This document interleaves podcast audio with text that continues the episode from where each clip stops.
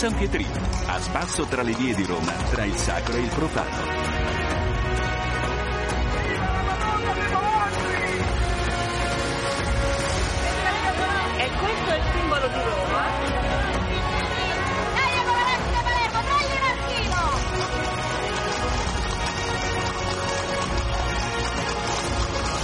Ed eccoci all'appuntamento settimanale con Roma e il San Pietrino. Bentrovati da Eliana Storri in questa puntata dedicata alle pietre d'inciampo.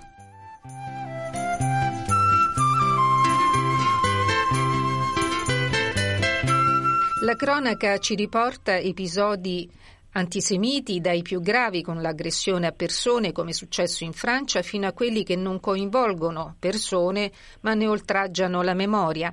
È ciò che è successo a Roma, oltre che con scritte antisemite, anche con il danneggiamento di alcune pietre d'inciampo a Trastevere di cui ora andremo a conoscere la storia con Annabella Gioia del Comitato Scientifico dell'Associazione Arte in Memoria, già docente di storia e filosofia nei licei Annabella, benvenuta. Grazie, grazie, grazie a voi. Annabella, ci presenta la vostra associazione, di che cosa si occupa? Sì, Volentieri l'Associazione Arte in Memoria nel 2010 ha portato a Roma e in Italia, perché Roma è stata la prima città che ha posto le pietre d'inciampo, un progetto dell'artista tedesco Gunther Demning che è nato in Germania nel 1995, perché l'artista di fronte a una signora che negava la Shoah e quindi di fronte a questa affermazione così inaccettabile pensò a un'opera d'arte che fosse non invasiva, nel senso non monumentale, ma che segnasse le soglie delle persone che erano state deportate. E le prime pietre sono state messe a Colonia, che è la città di Gunther Demning, e poi in tutta la Germania. Pensi che adesso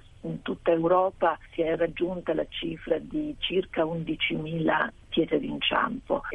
diciamo Gunther Demning ha pensato a un progetto infinito che durerà tutta la sua vita, nel senso che continua a metterle e, e pensa che questo percorso e questo processo diciamo, non sarà mai terminato perché come sappiamo le persone deportate sono state eh, un numero enorme perché l'altro aspetto centrale di questo progetto che a noi ha molto interessato è il fatto che queste pietre vengono messe non solo ai deportati razziali, agli ebrei, ma viene messa anche ai deportati politici, quindi quelli che hanno lottato contro il nazismo e il fascismo, e ai militari, cioè a quei militari che si sono rifiutati di aderire, per esempio in Italia, alla Repubblica Sociale Italiana. Infatti questo progetto Piede d'Inciampo a Roma eh, è iniziato proprio nel 2010 e, e ricordo che le prime pietre che abbiamo messo in quella mattina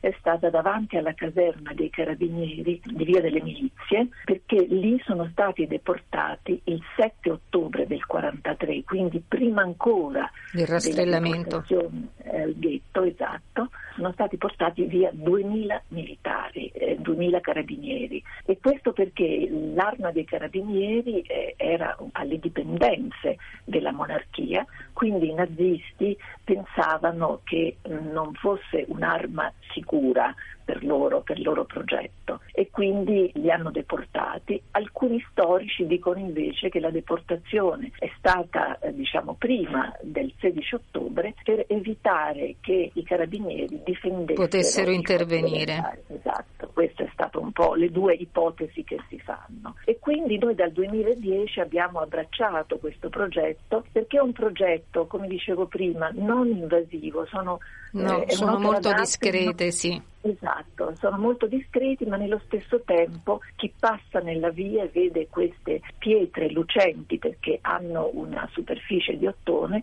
e quindi non può fare a meno di guardare, di fermarsi, di riflettere anche no, su che cosa è successo in quell'abitazione.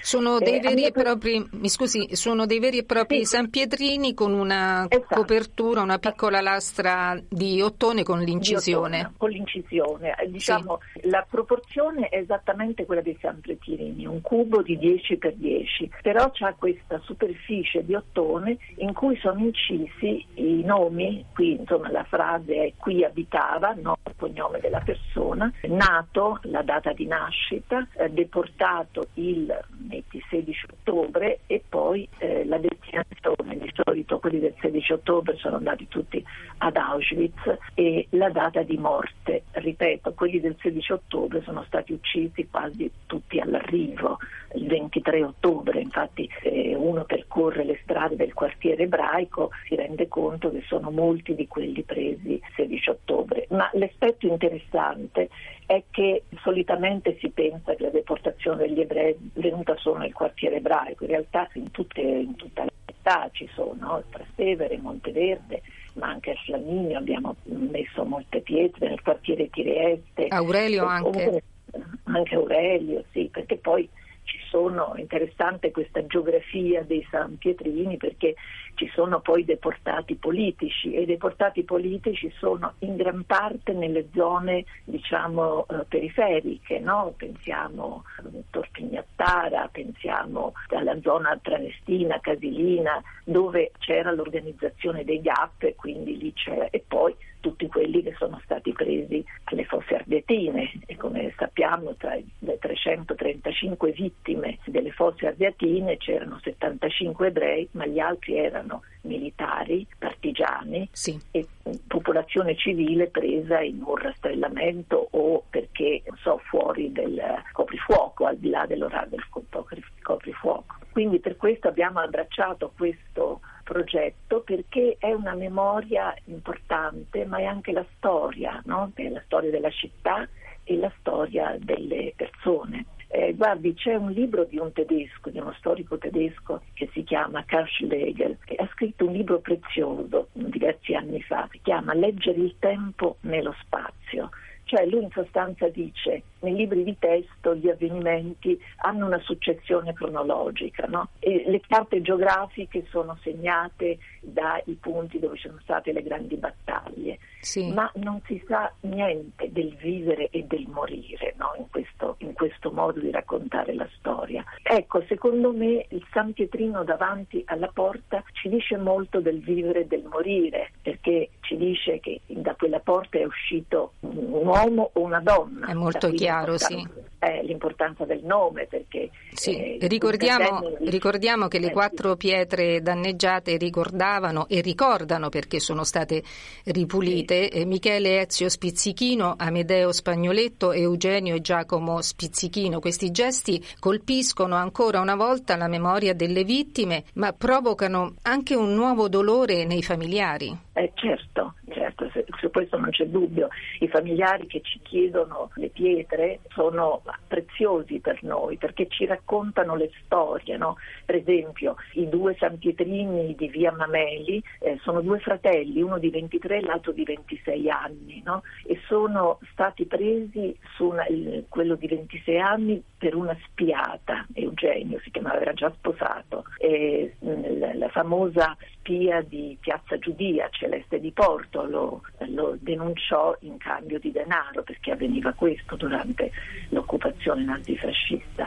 L'altro pure è stato preso eh, perché riconosciuto e quindi tutti e due sono stati deportati, uno a Mauthausen, l'altro ad Auschwitz, uno è morto ad Auschwitz, eh, no, a Mauthausen, l'altro è morto nelle famose marce della morte, no? quelle che quando si avvicinava il fronte russo eh, i tedeschi hanno chiuso Auschwitz o Mauthausen e a piedi portavano via i deportati che morivano di freddo e di stenti per strada nella neve. No? Quindi, ecco, que- tutte queste storie noi le sappiamo perché i discendenti, i parenti ce le hanno raccontate, no? quindi questo è molto importante.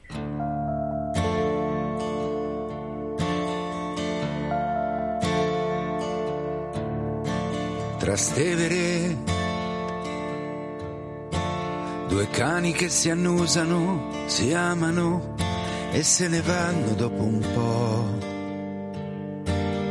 passi frettolosi di chi corre per non perdere il metro, confondersi tra folle di turisti che non sanno quanti cuori alla città e cercano soltanto quella via che han visto solo in fotografia e ti mandano a quel paese tra monumenti e antiche chiese e abbandonando mucchi di rifiuti se ne vanno via. Un tale sbuffa un po' uscendo da un museo perché di fronte a lui adesso c'è un corteo c'è un vecchio che non sa nemmeno la sua età, ma lo commuove il jazz e ascolta Summertime. Trastevere, mercati mattutini dell'usato, dove i prezzi sono follia artisti e venditori di parole che cercano con ansia un posto al sole e ti guardano senza vedere, forse perduti tra i ricordi e il bere, perché gli amori che non sai tenere se ne vanno via. Io resto ancora un po', che fretta non ho tanto di fronte a me, io vedo solo te. Da quando non ci sei, nemmeno mangio più e cambierò città se qui non torni tu.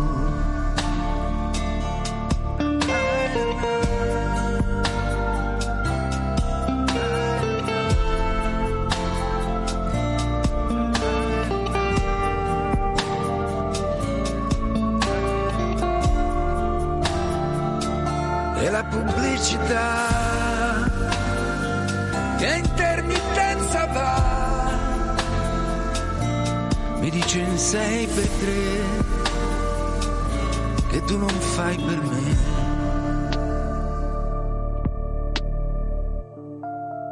Stai ascoltando Radio Vaticana. Torniamo a parlare delle pietre d'inciampo con Annabella Gioia del Comitato Scientifico dell'Associazione Arte in Memoria queste pietre che sono sulla soglia appunto portano il nome perché dice Gunther Demning che il nome è importante proprio per le persone alle quali è stata tolta l'identità perché appena entravano in un campo diventavano numeri quindi è molto importante il nome ma è importante anche per noi perché capiamo se lì è uscito un uomo una donna capiamo se è uscito anche un bambino perché c'è la data di nascita no? e, e la destinazione e queste pietre sono messe diciamo, nella soglia tra la vita privata e la vita pubblica, no? perché in questo modo questo dolore familiare, il dolore privato viene messo nel, nell'ambito pubblico dove nel collettivo. Passano, no? collettivo. E c'è una bellissima testimonianza della signora Levi Temin che a Via Flaminia ha visto eh, deportare tutta la sua famiglia, che nel giorno in cui abbiamo messo la sua pietra, molti anni fa, lei ora non c'è più, però ci lascia una testimonianza che a me è rimasta molto impressa, perché lei dice di questi miei eh, cari non c'è una tomba, no? sono andati in cenere no? e ora io li riporto a casa in questo modo, mettendo la pietra sulla soglia, li porto a casa e su questo marciapiede dove eh, cammina la vita, camminano le persone, anche loro ne fanno parte. Ecco una testimonianza secondo me veramente struggente. No? Certo, Di anche perché persone... molti si fermano addirittura dopo sì. questi gesti incredibili hanno anche deposto dei fiori. Sì, eh, poi una persona passa e se legge e può riflettere no? sulla storia, su quello che è successo, io? certo. Su quello che è successo e può dire io cosa avrei fatto in questa situazione? Avrei denunciato o avrei aiutato? Avrei nascosto oppure li avrei esposti al, agli arresti? Eh, perché quando mettiamo queste pietre ci sono anche storie di salvataggi che sono molto belle, no? Sì, eh, sì. Non so, via Catalana, sono le pietre in una casa in cui parte della famiglia è stata salvata dalla portinaia, dalla portiera eh, perché la portiera ha fatto finta che i figli di quella famiglia fossero figli suoi e quindi non fossero ebrei, no? e, e, per questo si sono salvati e loro sì. ci hanno raccontato questa storia. Io mi ricordo, quindi, ho intervistato qualche tempo fa Emanuele Di Porto che è stato sì. salvato da, dagli autisti del tram. Esatto, sì, sì, c'è anche un libro adesso che è uscito, lui ancora è vivo. Sì, sì, sì, sì, sì, C'è un libro, il ragazzo del il bambino del tram, il tram. No? La sua storia. Sì, quella è una storia molto intensa, no? Poi tutte quelle, non so, Lia Levi, la scrittrice che si è salvata perché ha avuto ospitalità dalle suore del casaletto, per esempio, no? E poi queste bambine ebree che naturalmente dovevano imparare a farsi il segno della croce perché per non farsi riconoscere certo, dalle altre certo. eh, bambine che erano nel convento. Insomma, sono storie. Ecco, l'altra cosa interessante è che noi abbiamo subito voluto che a fianco a questo progetto ci fosse il progetto didattico. Il progetto didattico vuol dire che noi coinvolgiamo le scuole, le scuole non solo partecipano all'installazione, no? quindi eh, fanno, eh, partecipano anche con loro letture, con loro ricostruzioni di storie, anche con piccole improvvisazioni. Io ricordo che una volta al quartiere ebraico abbiamo messo la pietra a dei bambini no? e allora loro hanno fatto una specie di performance con eh, i giocattoli, gli orsacchiotti quasi per rendere omaggio a questa infanzia che è stata diciamo negata, no? ovviamente. E poi molti di questi alunni, insegnanti, naturalmente c'è dietro un grande lavoro degli insegnanti, fanno delle ricerche, continuano le ricerche su queste persone, sulla storia della città e, e noi le mettiamo nel nostro sito perché sono una, dire, un segno di, quanta, eh, di quanto è importante costruire eh, la storia, non solo la memoria. Io sono polemica con chi si ricorda del, di questi drammatici eventi storici solo il giorno del, no, del 27 gennaio, il giorno della, della memoria. memoria. Eh, perché è una, non so, io vedo che spesso le scuole eh, chiedono interventi con il testimone, però finita la giornata non rimane altro. Sì, c'è una bella emozione in quel momento, ma passata l'emozione rimane ben poco. E invece bisogna puntare sulla storia perché la memoria senza la storia si riduce a ben poco, no? è importante ma non ha continuità. Invece la storia ha questa importanza di conservare, no? di conservare i fatti, gli avvenimenti, i momenti, di, di spiegarceli, no? certo. perché il, la memoria è molto tensione emotiva anche nel momento in cui la accogliamo. Chiaro. Poi la memoria. La storia sono fatti sono fatti, esatto. Annabella, io la ringrazio per essere stata con noi e per averci fatto questa narrazione. Le auguro buon lavoro. Anche a voi, grazie. Stai ascoltando Radio Vaticana. Era Annabella Gioia del Comitato Scientifico dell'Associazione Arte in Memoria sulle pietre d'inciampo. Non possiamo non fare cenno alla situazione nella striscia di Gaza ormai insostenibile. Noi continuiamo ad augurarci uno stop a questo conflitto come per tutti i conflitti della terra. Ci sono due popoli che soffrono, morti e feriti da entrambe le parti. Gli israeliani in ostaggio da un mese e i palestinesi privi ormai di casa, farmaci, cibo, acqua. Auspichiamo la fine di questo massacro e la pacifica convivenza di due stati per i due popoli, l'israeliano e il palestinese.